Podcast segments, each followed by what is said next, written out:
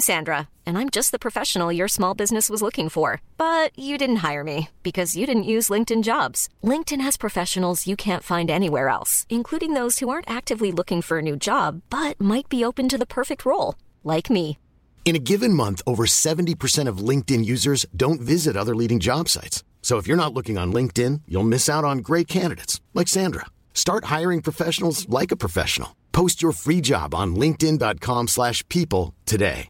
Burrow's furniture is built for the way you live.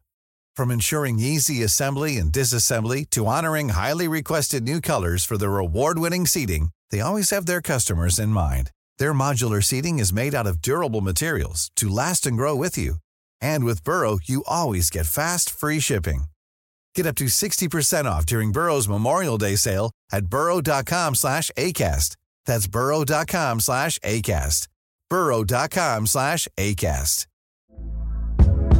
Hey there, it's Michelle Norris. I'm host of a podcast called Your Mama's Kitchen. When I travel, I'm usually looking for a way to find a taste of home when I'm not at home. And one of the things I love to do when I am at home is entertain. And Airbnb allows me to do that. When I was in California recently, I rented a house that had a great kitchen. And when we were sitting around the table, we're all thinking, we're in someone else's house. Someone could be in all of our homes as well. If you have a home, but you're not always at home, you have an Airbnb. Your home might be worth more than you think. Find out how much at airbnb.com/slash host. So Sauber have officially announced their new name, and it's Stake.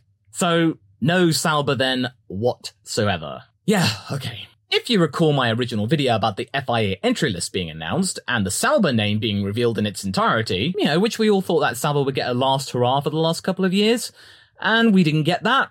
We got this abomination of Stake F1 team kick Sauber. Naturally, people weren't too happy about that. And then the team sort of noticed this on social media and sort of backpedaled a little bit by going in this statement, oops, we weren't ready to announce our real name, but don't you worry. The most exciting team identity this team has ever seen is coming and cooking up a feast. Well, okay, are they going to just be a little bit cheeky and poke fun at themselves with the name and that it's similar to steak and we'll see Valtteri Bottas cooking some steaks with his bum out like he likes to do? Well, no, we didn't get that. We did get a truncated name, but now there's no Sauber in it whatsoever. It's just Stake F1 team. And this is just another example of this team and their representative whose name I can't be bothered to remember just going, this is going to be a really exciting period for our team and we can't wait to show you this little surprise. But no, it's just something that people really don't care about. I guess it doesn't really matter since it's all about money and my little theory that this is a bit of a plan B backup plan in case Audi get cold feet, like with Porsche and Red Bull, and they pull out. So Sauber's going to need some kind of investment, and uh, I guess online crypto gambling was it. Yeah. A platform which is unavailable at quite a few of the Grand Prix this season, including the Australian, the Belgian, the Dutch Grand Prix, to name a few. It can't be fully used in the American markets, and in the Middle East, where quite a lot of the F1 races are, it begins and ends in the Middle East. They're only just starting to relax very slowly what you can do in the online casino space, and it's just, it's a little bit slow. And by the time Audi comes in, I don't see them partnering up with Stake. I think it'll be just too much too soon. And not to mention, there's not the consideration about how are they going to be conveying themselves with journalists who are very integral into how the team are expressed amongst social media. Because a lot of the F1 aggregator websites and the news sites, they just call them Sauber. They don't call them Stake, unless it's to say Sauber have announced their new name lately, and it's Stake F1 team, and that's it. And what are the journalists going to do? What can they call it? Can they call them Stake? I don't think they can. Because for the longest time, they didn't really call them Stake when they were Alfa Romeo's lead sponsor. And Andrew Benson, one of the senior editors of BBC's F1 coverage, was having a bit of an existential crisis about whether they could call them that, and having to refer to the BBC sponsorship guidelines. They got to take into consideration what the BBC can say, because they do report Formula One. And this is what the sponsorship guidelines say. Sponsorship by advertisers in the following categories must be approved in advance by a senior editorial figure, and that includes betting, gaming, gambling, casinos, and lotteries. The editor has to consider whether it will bring the BBC into disrepute and whether or not it's appropriate to actually bring it to people's awareness.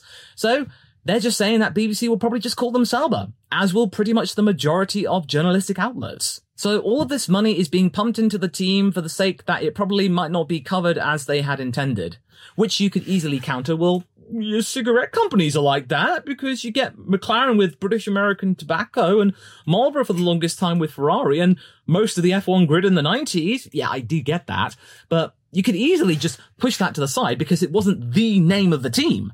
Ferrari could get away with it because they're just well, Ferrari. There's no getting around it unless you just go, well, they're based in Hinwil. It's Sauber. Let's just call them Sauber just to be safe. And everyone in F1 knows that it's called Sauber. And all the newcomers will just go, oh, well, it's called Sauber then? I, I guess they're called Sauber then. So, uh, I think this is a lot of money being dropped for no absolutely sensible reason. But okay, what does the team representative have to say? The one whose name I cannot remember. He basically says that last season represented the start of Stake's journey in Formula One, and the brand's new role headlining Stake F1 team represents the natural and exciting next step on this path.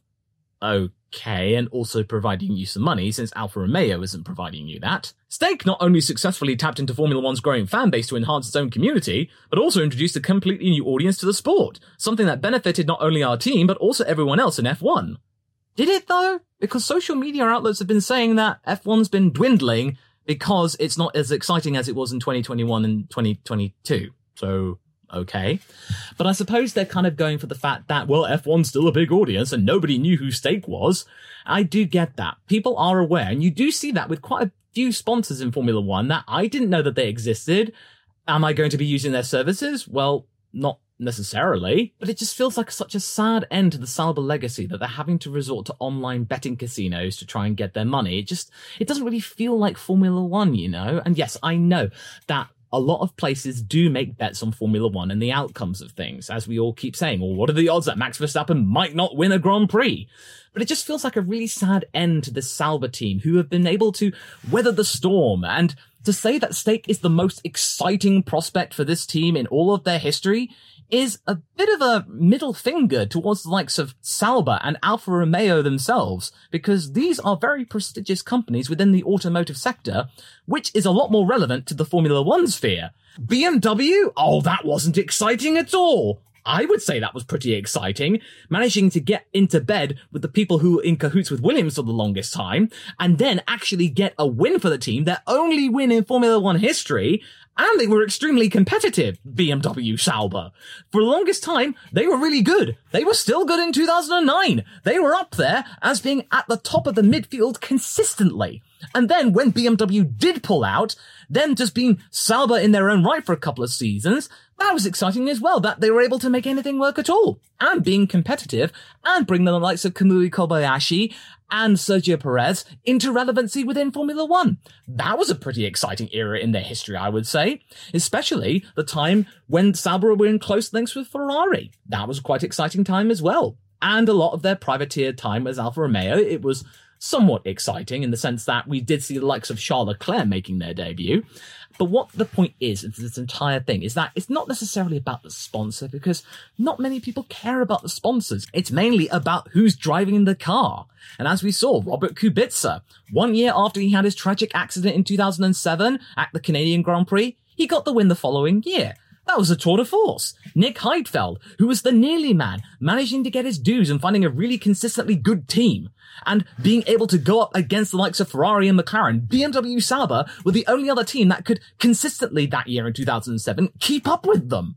That was a really exciting period. That's what matters in Formula One, not who is your brand ambassador and whether the team can actually get higher than ninth place because Stake is all about brand awareness and what they are trying to get out of Formula One. And they're not getting that right now because this season, their first season in Formula One was the team's most anonymous season ever. And I think they're aware of that because Valtteri Bottas, Zhou Guan Yu, they were able to capitalize on the team and this brand new start with the CEO and this Alunni Bravo is his name? I don't know. But you just felt like the team were absolutely entirely unexistent. At least with Haas, they were there. How Nico Hulkenberg was their only saving grace. With Alfa Romeo in 2023, they may as well not have been there because they just weren't doing anything. And this is going completely against what Andrea Stella was able to do at McLaren right from the get-go. He was a tour de force, like I say again, at McLaren. They managed to have a pretty decent season in his first year as the team principal. Now though, as the first season in Alfa Romeo, this was a very, very unfortunate year for them. And Sauber have had these years before. I'm not sure whether or not this was the right thing to do for Stake to really go in ham on this and becoming the actual team name for them because Sauber, they can have really bad years. And 2016, remember, it was down to good old Felipe Nasr stopping Manor outscoring them. Mana. Yeah, that, that, that was quite that was quite a big deal. I'm not really seeing what Stake's trying to get out of this team other than the fact that, well, it's cheap and they are pretty desperate for some advertising and trying to survive before Audi comes in, so why don't we make a quick buck or something? But I suppose the only saving grace that I can really see, aside from the fact that they missed out on Nico Hulkenberg, was the fact that we might get a somewhat decent livery with Kicks representation. And we might get this situation where at these places where Stake is forbidden from actually representing themselves entirely, they'll just call themselves the Kick F1 team. And we might have an entirely black and light fluorescent green livery which is somewhat appealing. That's the only hope that we can actually go full circle and Sauber's initially black livery might get a reappearance with some light green twinges or something like that. But the point is, is that this name is just completely completely uninspiring. And their whole marketing push just comes off as desperate. They're trying to drum up hype in something that not many people are realistically getting so hype about. That they're resorting to brand ambassadors to try and get some appeal from them in a time where we have seen the likes of FTX and Mercedes get a lot of blowback, and Mercedes still get a lot of flack as well to this day as to why they were supporting that kind of company. And I can easily see these types of entities collapsing spectacularly in the next couple of years as the entire market matures. And I don't know whether or not this will be something that they're aware of, or maybe they are aware of, and they're just making hay while the sun shines. It's just going entirely in the face of what Sauber is meant to stand for. And that we thought we were going to have two more years of Sauber. This was the last time we were going to see them. They could end on a high note, maybe getting the likes of Nico Hulkenberg and supposedly Esteban Ocon in a way. He's been rumored to be there to try and get some last bit of glory for this privateer team before they become a full works team with Audi. That would be an exciting era in their history. But no, it just seems like, well, this was their last chance and they were just giving anybody who wanted it the chance to put their name on the car. And this is just a worrying trend that it's becoming like with stadiums that you're just getting sponsors naming it and then people don't care about the sponsors or journalists can't necessarily advertise the sponsors because it goes against product placement policies or ethics with sponsorship and guidelines. So they'll just call it the privateer team anyway. So it just seems like Stake are just pouring in so much money into this team and they can't fully utilize the team because journalistic outlets can't publicize gambling sites. And that's just a bit backwards. Or do they even care? Do they even care really? Is it just a case of like, well, we'll just do it anyway because it's better than nothing? That's all I've got to say about that regard. And I know it's a bit of a slow news day and, uh, Happy New Year, folks. Still as we mean to go on. Hey, it's Danny Pellegrino from Everything Iconic. Ready to upgrade your style game without blowing your budget? Check out Quince. They've got all the good stuff shirts and polos, activewear, and fine leather goods, all at 50 to 80% less than other high end brands. And the best part? They're all about safe, ethical, and responsible manufacturing. Get that luxury vibe without the luxury price tag. Hit up quince.com slash upgrade for free shipping and 365 day returns on your next order. That's quince.com slash upgrade. Mom deserves the best, and there's no better place to shop for Mother's Day than Whole Foods Market. They're your destination for unbeatable savings, from premium gifts to show-stopping flowers and irresistible desserts. Start by saving 33% with Prime on all body care and candles. Then get a 15-stem bunch of tulips for just $9.99 each with Prime. Round out Mom's menu with festive rosé, irresistible berry chantilly cake, and more special treats. Come celebrate Mother's Day at Whole Foods Market.